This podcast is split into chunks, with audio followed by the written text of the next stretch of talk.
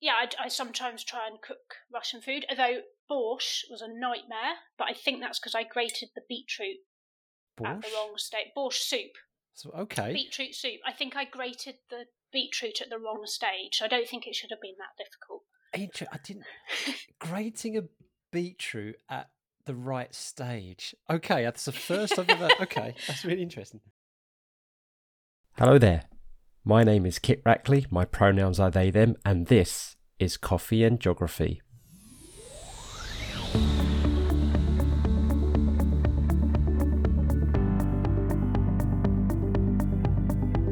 The aim of the show is to get to know, explore, and celebrate the diverse and intersectional range of people on this rock we call home and their love and passions of it.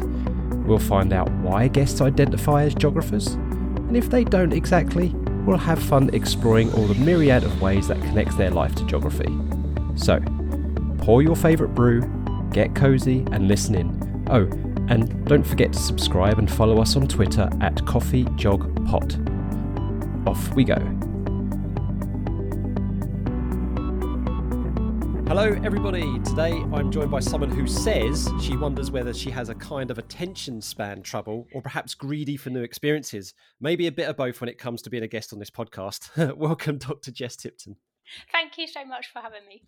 Yeah, it's absolutely delightful to have you here. And um, to introduce you, you have dabbled in life as a musician, Russianist, civil servant, and teacher after studying Russian and clarinet. The logical move, of course, was to work at DEFRA for 10 years. she then became a secondary languages teacher while completing a PhD in Russian multilingualism. Oh, I got it first time. Um, and was inspired to return to the environmental fold by all the young people desperate to make our planet inhabitable again. And Jess has been setting up environmental networks of students from schools across the UK and will be developing them further as head of youth networks at Global Action Plan. Yes, so congratulations on that new role, Jess. Thank you. Yeah, it's really exciting. And there goes the dog. There goes the dog. Oh yeah, right. and we've got a special guest. What's the, what's the dog's name? She's called Poppy, which I think is the most popular dog name. But she she came with it. She's pretty much silent, except when I'm doing things like this. So there, there she is. I think she wonders who I'm talking to. Sorry about that.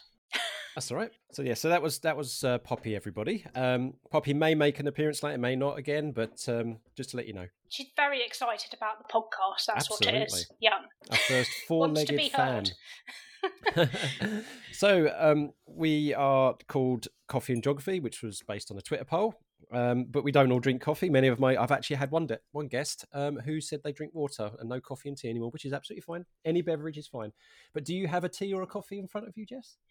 Uh, yeah. So I have got in my Russian dog mug.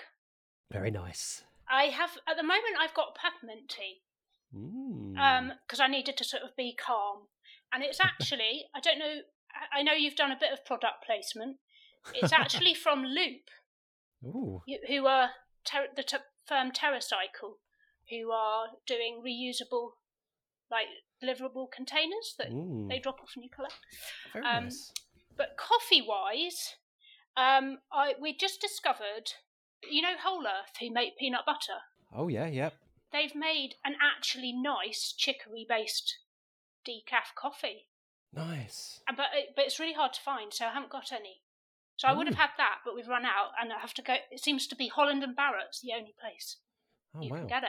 Yeah, yeah, that's that's okay. Product placement. There is no sponsorship with this podcast just yet, and the re- the product placement is two reasons really. One is we are getting our um, you know students who may be listening or teachers who may be listening to get their students investigate the sustainability credentials of who we mentioned. So I, I like to think that more of a case of we're publicly challenging these companies to to give their sustainability credentials, but also to give a plug to those who we know are engaged in sustainable practice. And yeah, and the thing, one thing I like about Whole Earth is um, is that they do.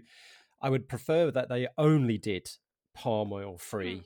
Peanut butter, mm. but at the moment they do both. They got the choice, but they quite clearly say on their label, "Whole Earth peanut butter, no palm oil," and then right next to it on the shelf is Whole Earth peanut butter. And then, so yeah. It's a step yeah. in the right direction, yeah. Whole Earth. But come on, you can do better. so yeah, that's great. Um, we'll get that mapped then.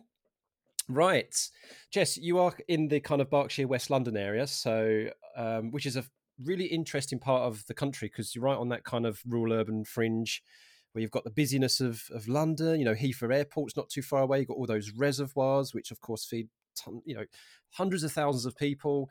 Um, but of course, you've got this connection with with Russia and, and all the other places that you've you've been to. So, where do I start with that? Um, okay, you can start with where you are now, or maybe lead up to where you are now. But how has your um, where you've lived and the places that, that you've experienced how has that formed your identity?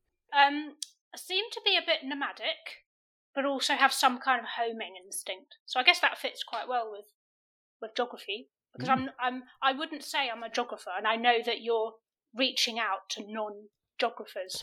uh, so um, because I studied Russian and French, I guess you know you're naturally inclined to go and live in other places and learn about other cultures. So uh, so I spent my year abroad in St Petersburg. So that's a yeah requirement if you do modern languages degree. Uh, and then ever since I've sort of been drawn back to Russia and Ukraine and the Baltics, both just to visit and do research and stuff like that. Um, although, um, obviously, like I'm trying not to fly, and I haven't flown for leisure for a very long time, and I've mm. only flown for a couple of school trips and um, a couple of research trips. Anyway, so got to find a way to get there by train or something that doesn't like take forever. So that's that's a mission. Um, so and then like where where we've lived, been also a bit all over the place. So so yeah, I grew up in West London and I teach there. Mm-hmm. Um, and we've lived in Norwood, Norwood Junction, Ascot. Most of this is to do with work, I think. um, then where did we go? Sevenoaks, Glastonbury. Yay! That was that was the best place. Absolutely brilliant place to live. Uh, Bristol for my degree, and then North London, Mill Hill, and then back to Ascot. Huh. And then teaching in West London. So there's a sort of coming back thing, and then a sort of going away thing in sort of three year cycles so what what has stuck with you then as part of your personality? I mean, I mean, I don't, I, I don't know the West London kind of Berkshire area that well, or apparently some of my ancestors are from like the Reading area, but only. Hmm. Yeah, we're quite near. We're quite near Reading. Yeah, so but it's quite quite removed though. So, what has stuck with, like for example, you said you went to Bristol, we went to university. Is is there kind of like any aspect of Bristol that has kept with you, like something you picked up while you were there, and it's like you've carried that around with you f- since, or when you've been to you know Eastern Europe and, and Russia is like anything you've brought back. Obviously, the, the, the fact that your interest in Russian culture and stuff is one thing. Um, I mean, Bristol. I always said when I was at Bristol for my uh, degree, this is where I'd like to live and come back to. And loads of us, like from my year, all different courses, wanted to do that. Um, so I and and I did my PhD was at Bristol, so that did kind of happen, although not living there. Um, we've got family that live there, so we go there quite a lot, and friends. Um, and then, yeah, so, and then living in Glastonbury, that's pretty close to Bristol. So I have a desire to like be there, and I have, when I have a big loyalty to it. So whenever I hear, whenever I hear Bristol come up, and so with these networks, um, I've been helping set up. So one is Avon, and there's um, another one in Somerset, and I have a real like I really want these networks to be a success because it's such a such a great place to live around there. Um, yeah, and then Russia, Russia, I definitely have a kind of probably a love hate relationship. I think that's okay. To, I think that's okay to say. No one will come and get me. So I, I, I call that my second second homeland for sure, my second motherland, whatever. Um, and I'm actually not going to be teaching um, languages anymore. I I, oh. I dropped that about three weeks ago because this juggling thing, this multitasking jack of all trades thing, doesn't. It's not really sustainable. um, so, and I'm going to really, really miss it.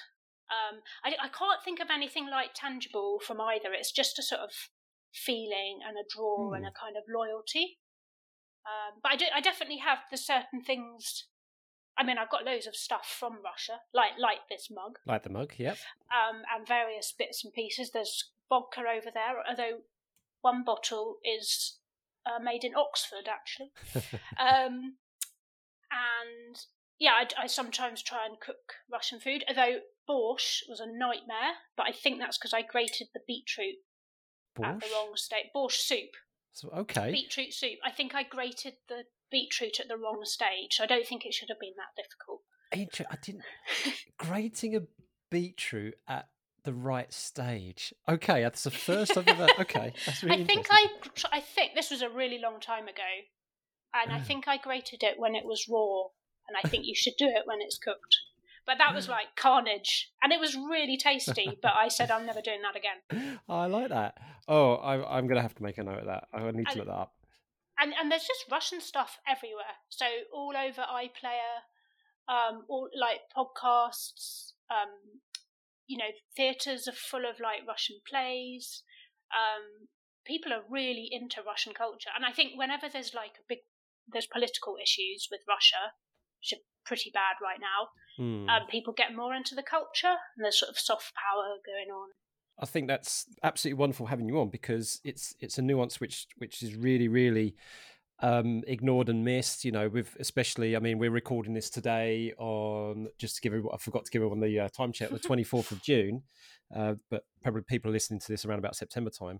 Um, and this is the day after the news that came out about, um, you know, one one of the Royal Navy ships out in the uh, Red Sea, uh, Black Sea, sorry, you know, near Crimea. So, um, and there was that tension between that and the standoff between the Russian military. So, and then all of that kind of. So, whenever we think of Russia, we all that's all we kind of really think about you know is is big state centralized communism you know military power hack you know alleged influence in in elections all that kind of stuff but we don't think about things like well what about the culture what about what about what the the people of russia offer things you know the fact that it's a huge country with many different cultures you know, because you can guarantee that places like Irkutsk isn't very much like places in the west like Moscow, you know, and uh, and whatnot. So, so yeah, that's that's really really fantastic. And I think um, there you go. If you've if you've learned anything alternative about Russia today, everybody, then it's you must grate your beetroot at the correct stage. I, I think. also, uh, just on the like diversity of Russia. Mm. So my one of my favourite facts, and with with um, my students, they did a talk for Black History Month about race in Russia that was oh. super interesting. It's not looked into that much, um, but so to, even after like collapse of the Soviet Union, end of Russian Empire, still ten percent of the Russian population are Muslim. Wow! I think people are quite surprised because they think of Russians as uh, quite sort of xenophobic and white, um, but it's so much more complicated than that. Yeah. And you know, you've got so, so such a mixed population because of all the all the countries around and all the you know intermarriage and yeah, absolutely. And I and I mentioned I mentioned Irkutsk, which is actually closer to Mongolia than it is to you know Ukraine, Belarus, all that much much closer. So uh, Fantastic. Well, I'm going to stick to the, um, the theme of Russia, but kind of bring a bit more of a, a, geography kind of activist kind of thing, because in in a sense, you're you know you're an, you are an activist, and we'll talk a bit about later regards to empowering you know young people in particular with environmental issues. Um, but there's this. Um, so what we're going to do, we're going to do uh, jog your memory. And what this is, this this is a little feature where we talk about some person or event in uh, geographical history who's made an impact. Um, and because we're just been talking about Russian, we're going to talk about um, Peter Kropotkin. And uh, for five years as a young man in the Russian military, he was actually based in Siberia. And apart from his uh, military duties, he studied animal life, engaged in geographic exploration. And on the basis of his observations, he elaborated a theory on the structural lines of mountain ranges, uh, helped revise, you know, the mapping and the cartography of Eastern Asia. So he did a lot of that stuff and he actually contributed to the knowledge of the glaciation of Asia and Europe during the Ice Age, which is amazing. But the reason why I kind of want to bring him up is because of his his activism. So he actually lived in exile from Russia for his strong views that there should be decentralized anarchism. You know, and but he brought science into the reason why this should be the case. And he, he wrote a book called Mutual Aid, which is widely regarded as a masterpiece. I'm kind of ad libbing here from uh, from uh, Britannica here. And he argued, this is really interesting, he argued that despite the Darwinian concept of survival of the fittest, cooperation rather than conflict is the chief factor in the evolution of species, which I find intriguing. Mm. So, what we're seeing with environmental activism today, Jess, you know, like uh, calls to defund uh, centralized law enforcement, you know, Extinction Rebellion, decolonization, all that. Clearly, this is nothing new because we have this this person here, and I'm not. We're not going to say about the time that he was around because that's what you've got to guess. But so with everybody listening with that back in the back of their mind, what's from your activism and and your point of view? I mean, you say you're not a geographer, but you certainly certainly are in the sense that you are very a very concerned environmental activist, and you're very very good at getting students involved. So. So how have you been going about that? What what's driven you to really take up this cause and get young people involved? So, I mean, I actually did give up on it at one point.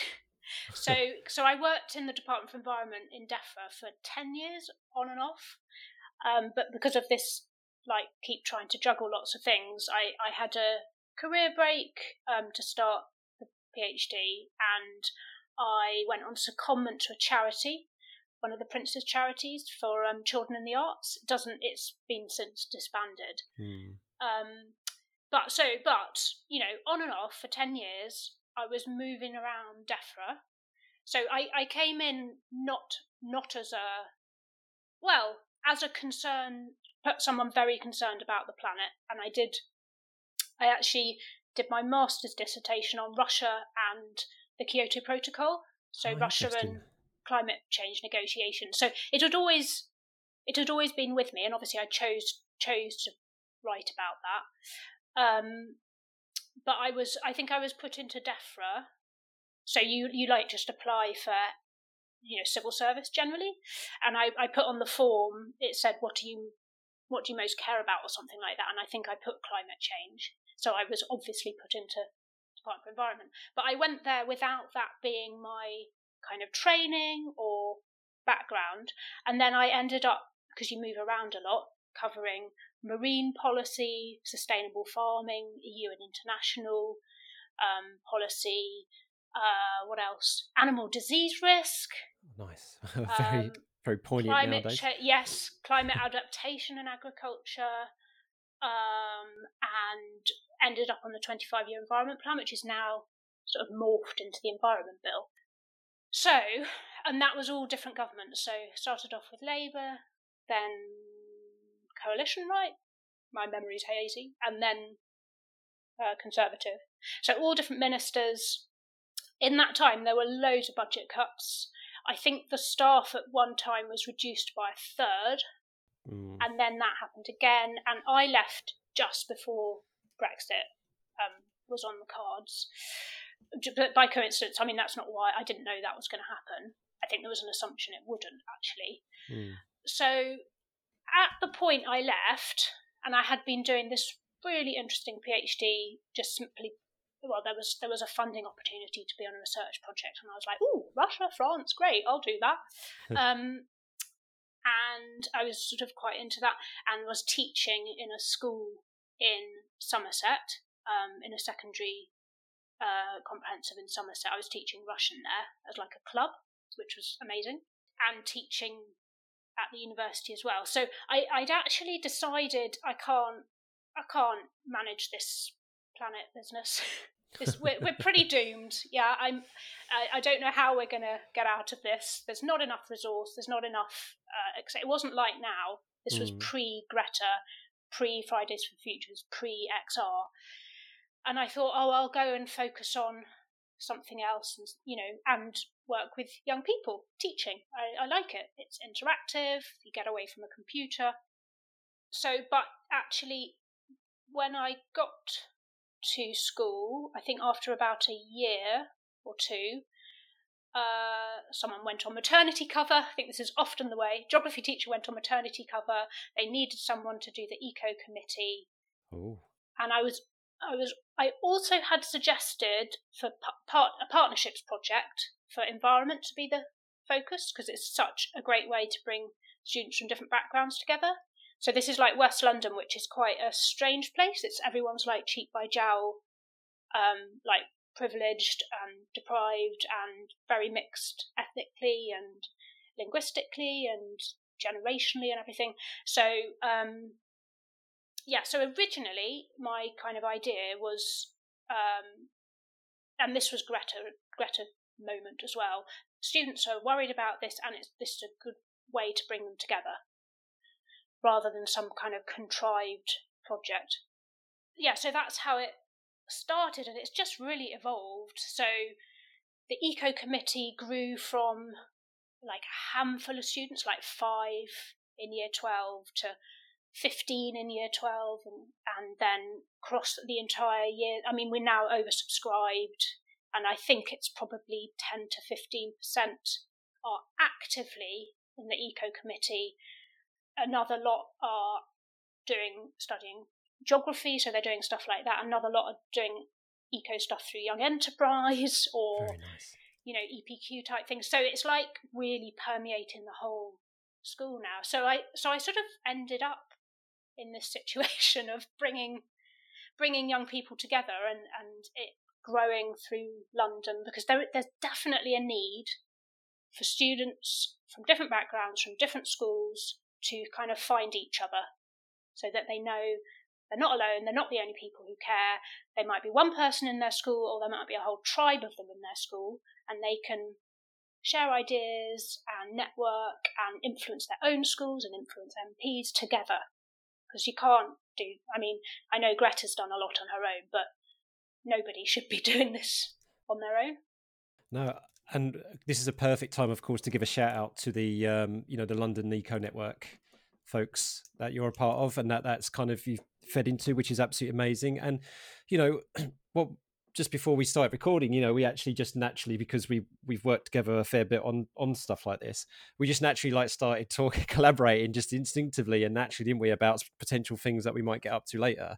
But if us adults do that anyway and naturally and organically, then why can't we empower our kids to do it? And also, it's not just it's not just helping to face issues, you know, like environmental issues and climate change. This is also a fantastic character building, social skill, you know, life skills that they're learning about how to interconnect and work with and collaborate with each other. And I just think, yeah, so shout out again to the folks to, to the London Eco Schools Network because you are absolutely amazing and you've really empowered so many youngsters and then you're leading by example. And and I know actually that that that eco network isn't just for London because you get so much engagement from schools and kids from all over the country, which is fantastic. And I know that you, as a network, were a big, big part of um, Global Action Plan's Youth Climate Summit last November, which which is all the resources from that are free to look at. So absolutely, yeah. Shout out for the Youth Climate Summit, yeah. And so yeah, the London Schools Eco Network. It's now like across a lot of schools in London. It's just spread, and um, the idea now is with my role that I can be a bit more strategic and like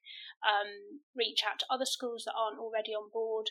And yeah, we've and that model for London has now been um, sort of replicated, but in a bespoke way, like all over. And I'm getting emails like every week from different groups. So we've now got at least seven and a lot more in the pipeline. Yeah.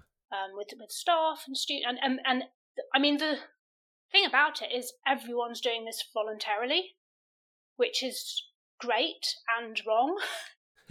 um, so you know all the meetings are after school, in the evenings, um, after they've done all their schoolwork, and you know it's amazing. And then the teachers are all, not just teachers, school staff in general, and freelancers, and you know people like yourselves are like contributing um, in their own time primarily, or they might have a notional role, but this is so much work that yeah. yeah.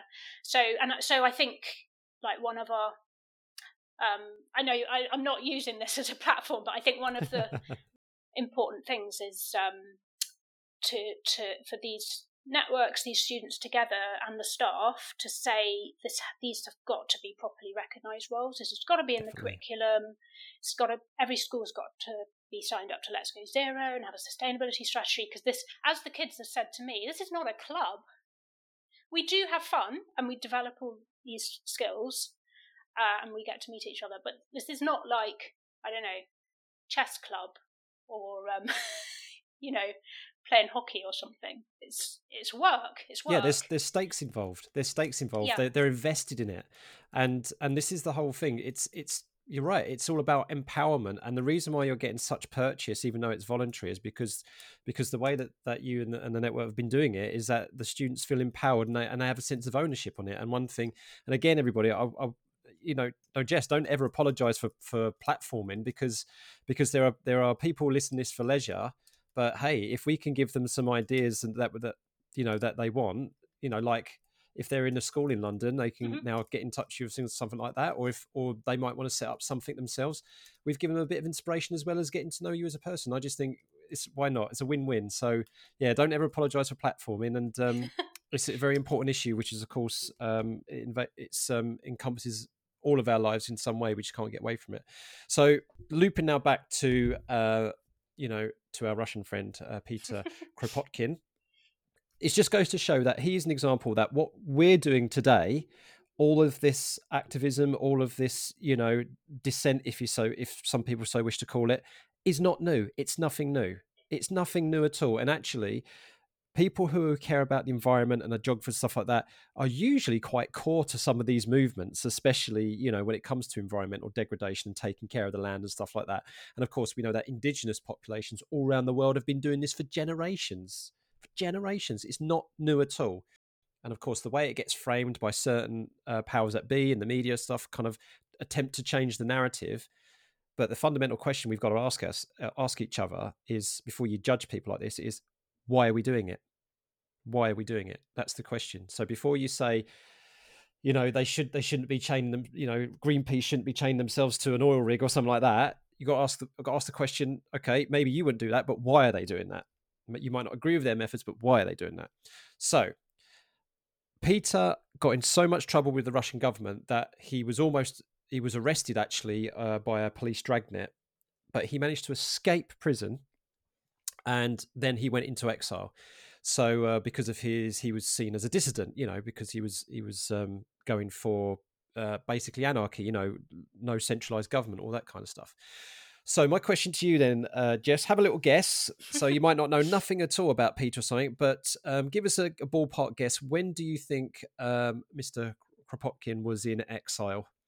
You can give me a decade or a period of time. It's not a problem. It's it's it's not. There's okay, no. Uh... So I'll, I'll, show my workings. I'll show my. Go workings. ahead, show your workings. Go so so my period. So when I was looking at multilingualism in Russia, um, that was the 18th and going into the middle of the 19th century.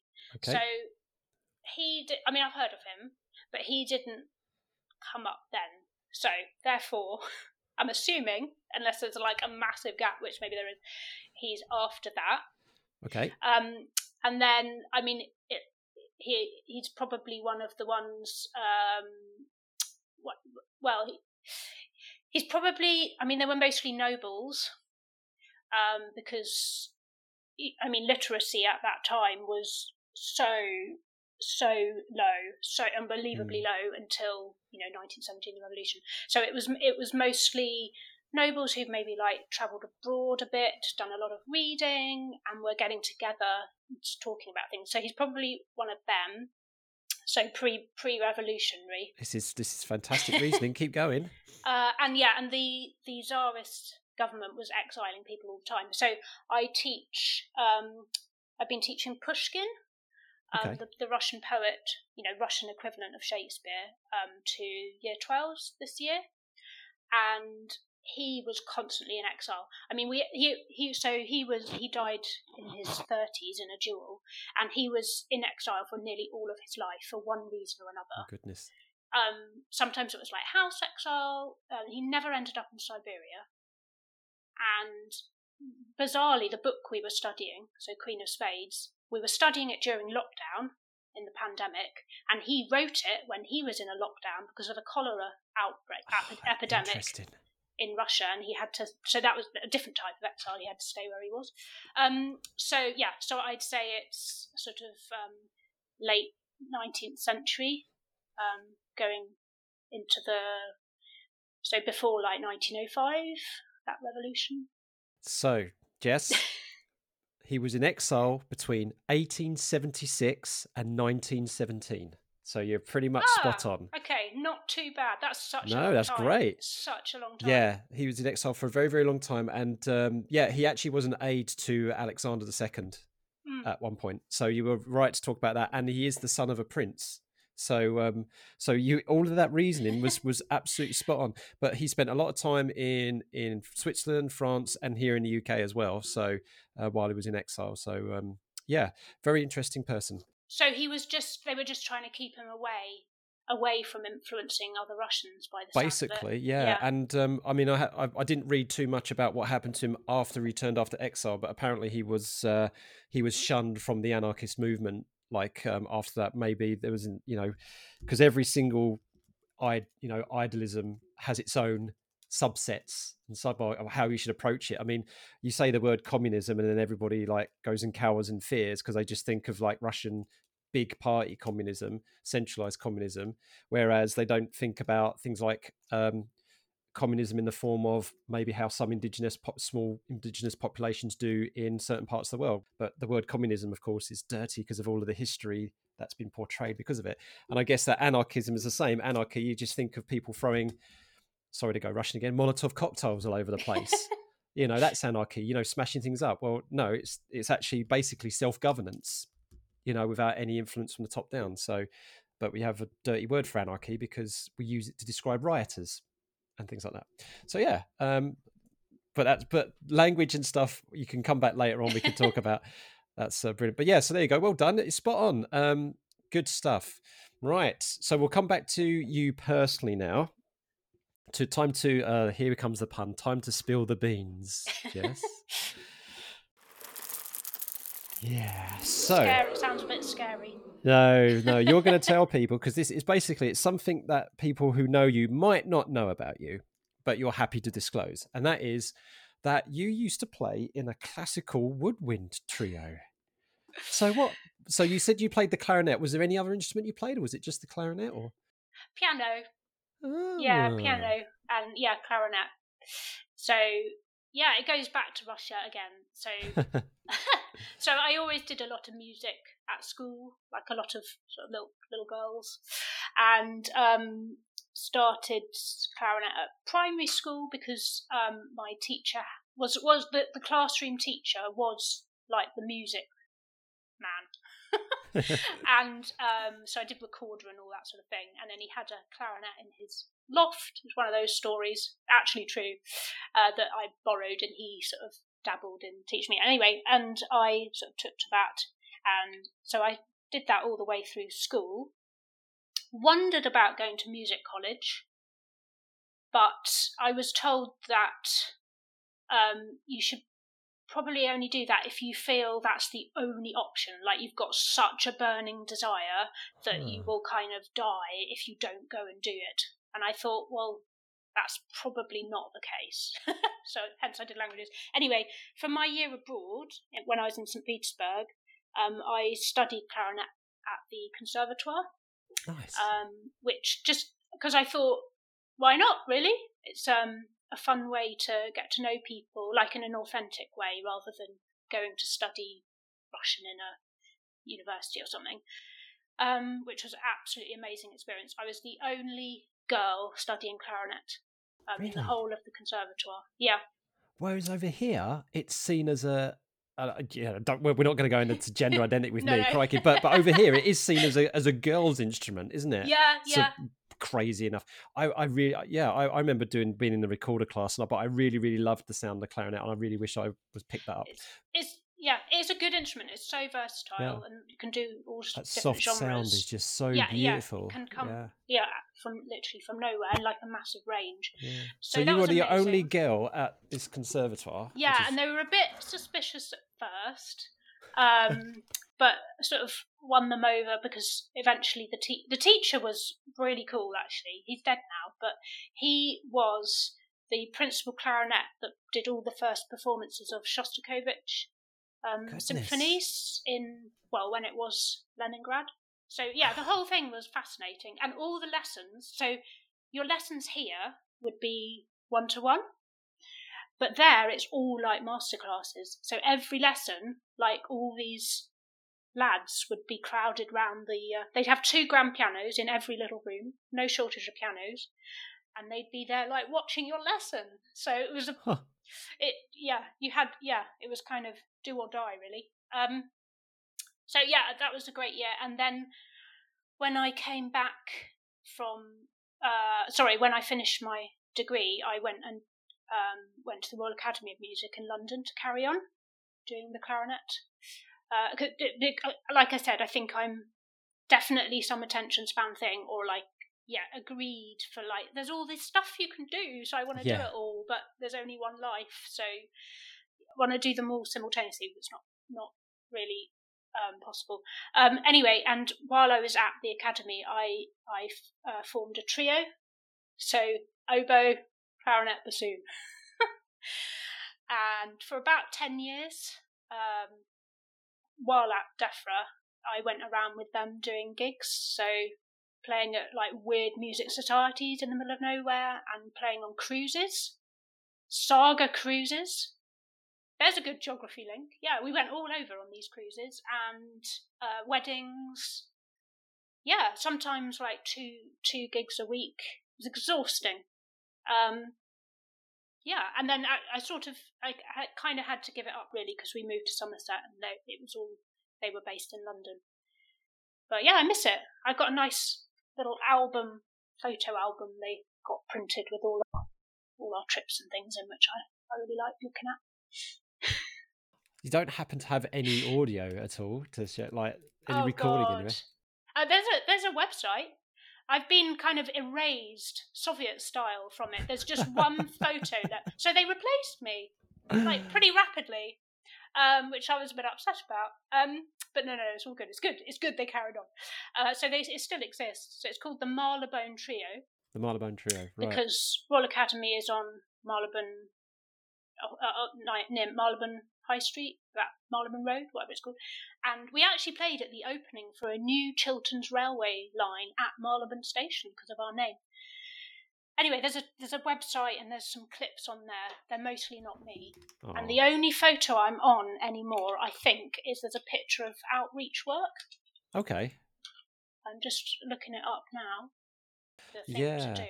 There, there. I'm under education work. Okay, and that's outreach, that's yeah. me on the right with our Marylebone Trio, Marylebone Tube Station T-shirts. Nice. There we you are. Sort yep. of, we had sort of uniforms with a bunch of uh, those school kids there in their blue little jumpers listening very attentively. Yeah. But other than that, I'm I might be on some of the tracks under listen, but I'm not going to advise anyone to listen to that. Oh, listeners, if you like like this kind of music, classical woodwind music, there you go. We'll put the link to that in the description. You can have a little listen. There is jazzy stuff. Yeah. particularly, I used to get to do the jazzy bits and one of we used to play a solo each in the concerts to break it up, and I used to play um, some Gershwin sometimes. Nice. When anyone, anyone someone says jazz, I, I, I like to lean into my podcast mic and just do that whole jazz, jazz. And here, very nice, we have Jess on the clarinet. Nice. We we should have had you to compare. yeah, I feel like I'd be I'd be like that that person on the first Show, like just. Well, we needed. I think we needed a fourth party sometimes. It got a bit intense. oh, cool! Right, that's wonderful. Um, so where did we move on from there? That's just brilliant. Yeah, I was. I, I do. Uh, I, it's so, so, It's a bit bittersweet mentioning this, but uh, I don't know if I've mentioned it on the podcast before. But I actually played a saxophone, or used to play the saxophone. Oh yeah, I've got it upstairs in, but this sums it up really. I've got it upstairs in my loft. um, such a shame. I used to play. I, have got a grade. Oh, what what grade did I get up to? I think I got up to grade three. I think so. Was Which, pretty decent. What type is it? Which saxophone? tenor saxophone? Tenor sax. Yeah, tenor saxophone, which was when I first started, it was, was almost the size of me.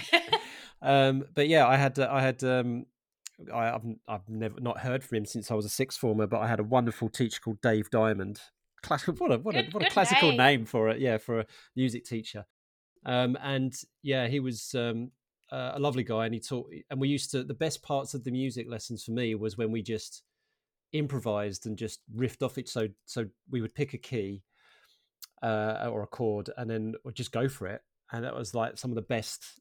Oh, and then we would just jam for like just ten minutes. I'm so impressed because I can't really play by ear. I can just sight read. But yeah, I don't know how people do that. The really weird thing is, there's quite a famous saxophonist called Gerard McChrystal. Uh-huh. So you you had David Diamond, Gerard McChrystal. Ah, I'm gonna have to see, right. I'm I'm definitely not gonna go all stalker, but I'm gonna see if um.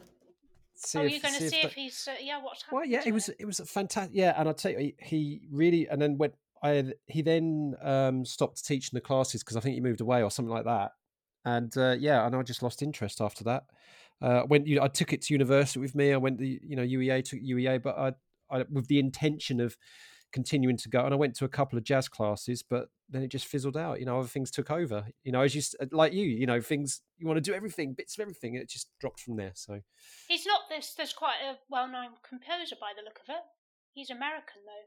No, David Diamond. That's a weird coincidence. Yeah, no, I don't think that'd be. But anyway, in the rare, rare, rare, rare, rare, rare, rare, rare chance that David, you know, you used to teach uh, music lessons in Harlow and Essex back in the late nineties, early two thousands, get in contact. Let me know. Shout out. There's a shout out. Yeah, crikey. Well, I wasn't expecting that memory to be brought up. Right, uh, Jess, we're coming to the end of our chat now, which is um, which is a big, big, big shame. Um, but we have, do have to do one last thing, and that is at the end of every episode, we like to connect each of our guests together by doing something. We are all geographers, and I know that you're you're aware of this because you've. Uh, you liked a tweet with the the word cloud that all of these words are forming, and a beautiful word cloud it is. Please check that on the CoffeeGeogPod Twitter account, everybody. Now, I had um, the wonderful Justin Boot speak to me last week. Um, they were absolutely fabulous guests. Someone in in California, in the San Francisco Bay Area, and when I asked Justin to come up with a word for you to try and link to geography or to link to the environment or nature or whatever it is they came up with the word elusive. Oh God. Elusive, yeah. Um, and I tell you what, the words of late have been quite abstract. just, just to clarify, so as in E L U S I V. Right. Well, this is it, and and I do apologise, Justin, if you're listening to this. If I, I did listen back to the recording with Justin a few times just to double check. Did just did they say elusive or elusive? But I I said elusive after they did and they didn't correct me. So I think it is elusive. Yeah. Okay. Okay. Mm-hmm. Have a little think while I set up the timer for you because there is a oh, 30 second timer. 30, 30 seconds. seconds. Okay. Just, basically you just you just talk as much as you can about the word elusive. Oh. Yeah, like like can. that that radio thing. Just a minute. That's the one. Oh god, I'm really bad at this sort of thing, by the way. I can play articulate, but oh. You just tell me when you're okay. ready. Okay. Okay, go for it. Okay, well, I think the thing about nature is that you can't, lots of people can't quite define what it means to them. So you don't know where your love or even hatred of it comes from. So it can be from like pre verbal, like when you're a tiny little kid, some kind of experience, like being immersed in it or not experiencing it. So that makes it elusive. You can't quite put your finger on it. You can't quite convey to people why it's so important. That's not bad. Nice one, Jess. That was hard. Justin, I, I, have to say, that Justin, hard. yeah, you came up with a fantastic word there. Yeah, I mean, uh, elusive, but yeah, that's right. I mean, it's there's so much about also there's so much about nature and environment and everything which is unseen mm-hmm. you know and the the connections the connections that we're all a part of i mean as, as we know uh, jess because because of the kind of activism work that we do is like this this lack of connection between human and and the environment humans and the environment and nature means that you know it, it, it's it's quite elusive in the fact of trying to get that message across mm. that we do need to protect the environment because in the end of the day we will be destroying ourselves mm. not just the environment you know and you know the current situation with coronavirus is is a derivative of environmental degradation because it's, uh, it allows disease to foster and and stuff like that. And I think our well-being, you know, it'll be uh, we will not be able to find our positive well-being. It will be quite elusive if we don't look after the environment. And and then um, yeah, so it, it, that was a hard one. That was a hard one, but yeah, you definitely got you. a uh, connection there. Who was it? Who did that come from? Yeah, ju- they uh, Justin. Yeah, they thank they gave you, you the word elusive. Yeah. yeah. no, good stuff, Justin. Um, right. So, but the good thing is, is that you, well, you don't get your event revenge back on Justin, but you do get to um, challenge the next guest. So you get to come up with a word of your choice or a topic of your choice that the next guest has to try and link to geography. So I'm finding that I'm looking around. Everything I think of is like obviously to do with geography, which I guess is the point because it's everywhere. Um, so I think um, I'm looking at our keyboard here. I'll I'll try music. Music. Okay, lovely. Because that links back with quite a lot of what we've been talking about.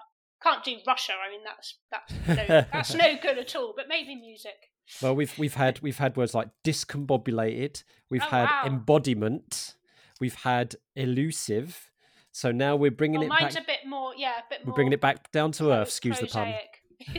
no, no, it's great. But it's music. not. Music is elusive. It's. What is it? Yeah, perfect. music. Yeah. The, the best thing about the We Are All Geographers thing, it's not just the challenge of trying to link it to geography. It's the challenge of trying to trying to choose which way it yeah. links to geography and music. There are so many different ways you can approach that. So it'd be interesting to see what the next guest comes up with. I can think of something, but I won't say it. so, Jess, um, chance we've already given some shout outs already to like the uh, London's Eco Schools Network and the um, the uh, the people who you know from your old group who've erased you, you know, the Marylebone uh, trio. but no, hi everybody. Is there anyone else you'd like to say hi to? Um, just I probably should say it's the London Schools London Schools Eco Network, not the London's Eco, Eco Schools Network. Yeah, yeah, yeah. we've had we've had trouble with that, but yeah, because to differentiate from the Eco Schools program, of which course. obviously all the schools do, and we promote, and we're connected with them. Yep. Thank you for that correction. So those guys, and then there's networks in. I'll quickly rattle them off. Go for it. Berkshire, the Midlands, Avon, Surrey, Somerset, Buckinghamshire just setting up, and then I'm talking to folks in lots of other places. Um, then we've got a UK schools sustainability network mm-hmm. that brings them all together, and we've got um, lots of exciting plans coming up for COP26. Uh, website will be uh, launched quite soon for that, uh, and there is a Twitter account, UK Schools Susty, and then there's Twitter and Instagram for all those different regional networks, uh, awesome. often run by the students. Uh, Global Action Plan of course, Hi, the folks. charity where I uh, now work, as you said, and their schools program, which is called Transform Our World. Just stick that into Ecosia.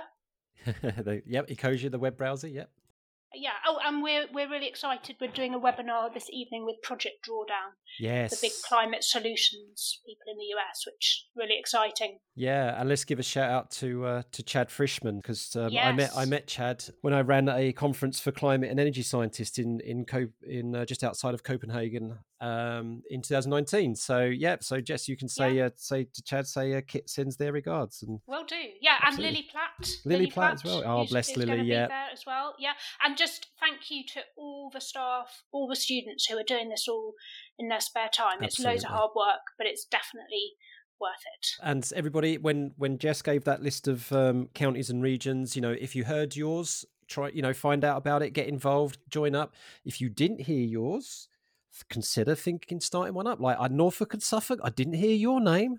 I no, didn't hear your name, so no, they are. I'm not, and I'm yeah. going to step back. I'm not going to try and set up something else. I want someone else to do that one. Uh, yeah, I'm already doing enough as it is. Oh, Ireland! I forgot. Ireland. There's Ireland. Ireland as well. Yes. Yeah. Good. So get and, involved and check out check out the previous Youth Climate Summit. Yes. Including um, your brilliant poem. Oh, bless. Yeah. That you performed. That was loads of fun. Yeah. right. And what about yourself, though? So, if people want to connect with you, how do they fo- find you on Twitter? So, I am, I think I'm Dr. Jess T underscore eco. That sounds about right. Oh, and I'm on LinkedIn, which I quite like. It's a bit calmer.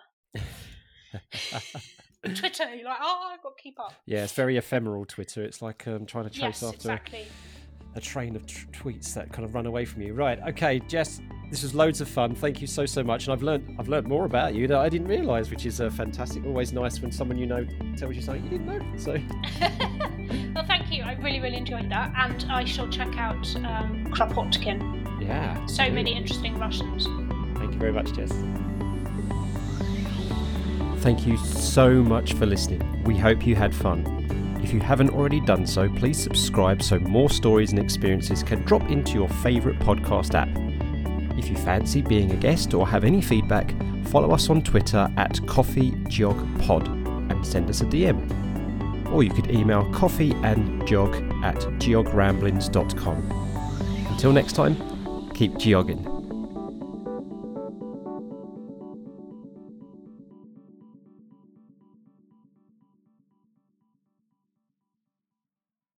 Just been talking about Russian. We're going to talk about um, Peter Kropot- Kropotkin. Kropotkin? Kropotkin. God, I'll leave it out. Peter Kropotkin. And uh, he was, um, for five years actually, a young man in the Russian military army. Uh, based in Siberia, but what he did, not just his military duties, he was also he studied animal life. He engaged in geographical explanation. explanation. Goodness me, Kit.